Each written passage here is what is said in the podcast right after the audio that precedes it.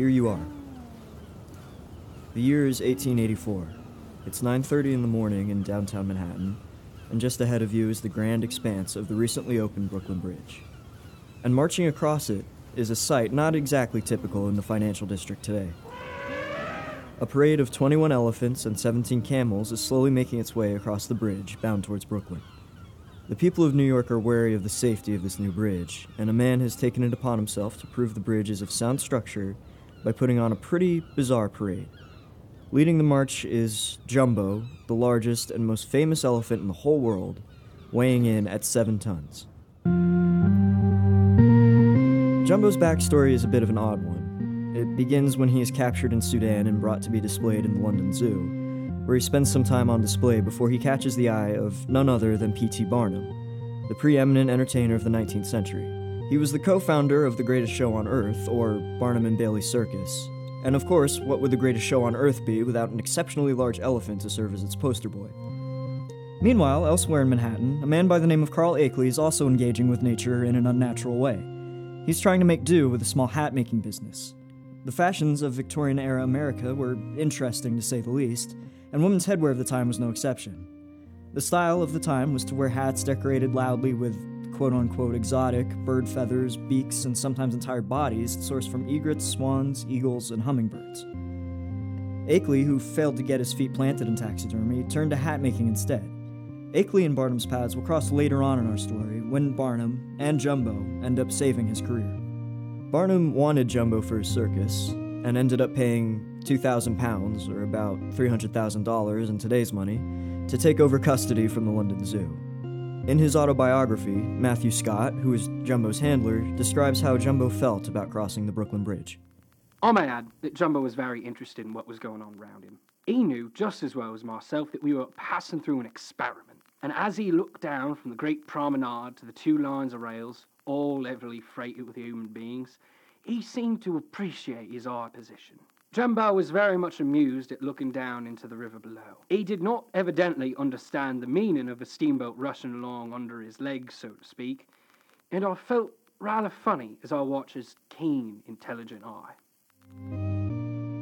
The bond between Jumbo and his handler, from Scott's accounts in his writings at least, was one of a unique and close nature. Jumbo, now owned by P.T. Barnum, would travel alongside Scott to be on display all over the North American continent. He was an awe inspiring spectacle everywhere he went, even causing the death of a four year old Brooklyn girl who was so excited to catch a glimpse of Jumbo that she leaned too far out of her apartment window and fell to her death. All of this commotion, the spectacle, the control, the exploitation of Jumbo's life, would suddenly come to an end on a fateful day in Ontario. I'm Ewan Shannon, and you're listening to Here You Are.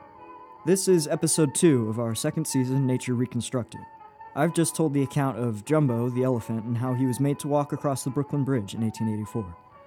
Coming up, I'll continue to discuss the life and legacy of Jumbo and the humans that controlled his life, and how his story tells us a lot about empire, spectacle, and entertainment in 19th century America. Keeping with the theme of this season, I'll also discuss how an animal that soon became a typical example of 19th century taxidermy became so for the most untypical reasons.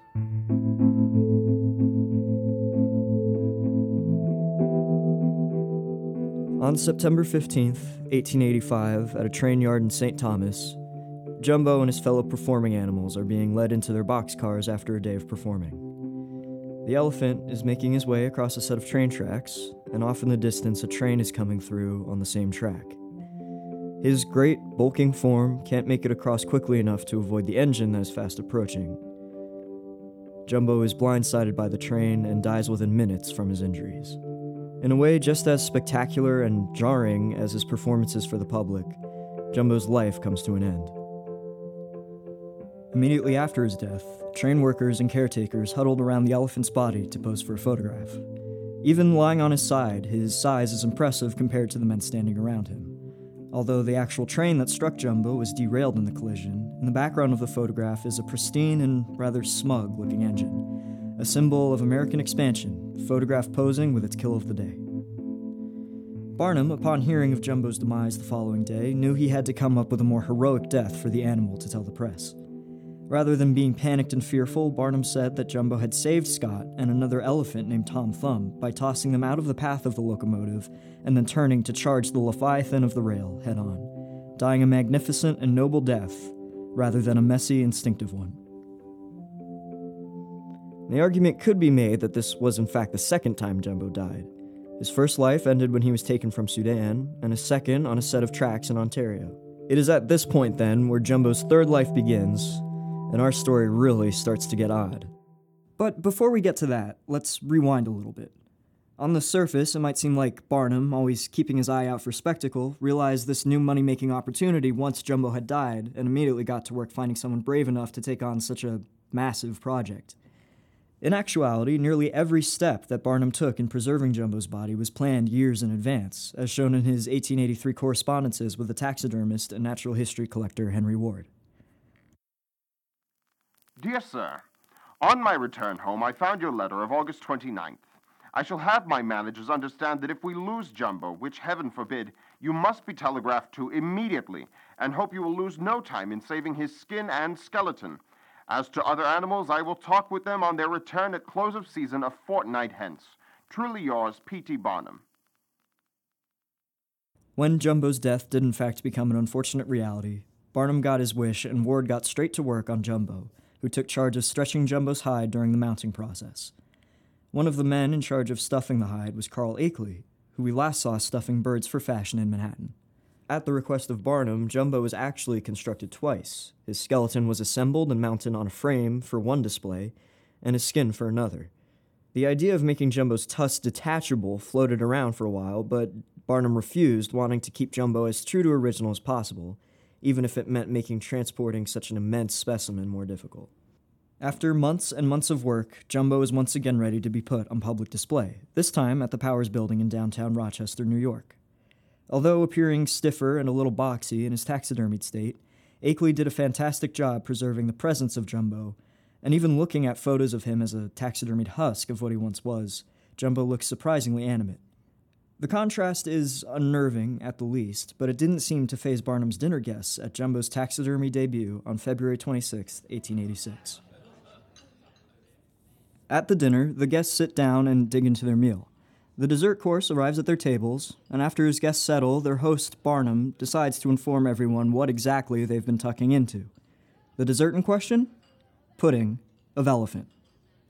One elephant in particular. Jumbo's tusks were replaced with a different set when Ward taxidermied him, and a pound and a half of Jumbo's original ivory was ground up and mixed into some sort of jelly. As author Les Harding put it, it must have been the only time in history that the guests at a memorial banquet not only heard tributes to the dear departed, but ate part of him as well. Even in death, Barnum saw Jumbo first and foremost as a spectacle, not a scientific specimen, not a zoological marvel, and certainly not as a living thing removed from its home.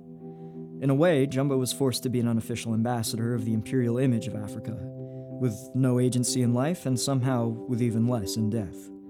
As a result, Barnum's wealth continued to flourish, and Akeley's career got a strong push forward. After Jumbo, he went on to create the famous dioramas of African wildlife that are on display at the Museum of Natural History to this day. Although Jumbo died in 1885, he was never really allowed to rest in peace.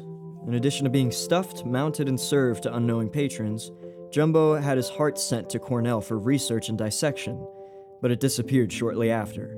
His skeleton went to the Natural History Museum in New York, and although not on display, it's still there today, not too far from the Brooklyn Bridge where Jumbo made his crossing in 1884. His taxidermied parts made their way to Tufts University, where they stayed on display until a fire in 1975 where all of Jumbo was lost, except for his tail. That was allegedly stolen by a fraternity as a prank shortly before the fire, which ended up saving it. Although Jumbo may live on only as Tufts' mascot and a set of bones in a museum closet, his third life in many ways is still going strong today. He's not only present every time we open up a box of animal crackers or watch a certain Disney movie. Here's a hint, it rhymes with Jumbo. But nowadays, he serves as a, a, lens, a sort of focal point through which we can look back at the culture and values of an age and society that shackled and displayed him. In Jumbo, we see an animal that was taxidermied not for scientific study, but for the insatiable drive of one man and his desire to make as much money from his attractions as he could. whether those attractions were dead or alive. This has been Here You Are, a podcast from the Department of History at the University of Rochester. The lead researcher for this episode was me, Ewan Shannon. This episode was produced by James Dietz, and sound engineering was by Bren Whiting, who also voiced Scott the Handler. Adrian Go voiced P.T. Barnum. Music for this episode was provided by Joshua Copperman, Chad Crouch, Globo Loco, and Jockers Dance Orchestra. The coordinating producers for this season of Here You Are are Maya Lepard and Liam Gusios. The executive producers are Thomas Fleischman and Stephen Ressner. Here You Are is made possible by the Teaching Innovation Grant at the University of Rochester. And be sure to check out the other episodes of Here You Are Season 2, Nature Reconstructed, at hereyouare.com. Thanks for listening.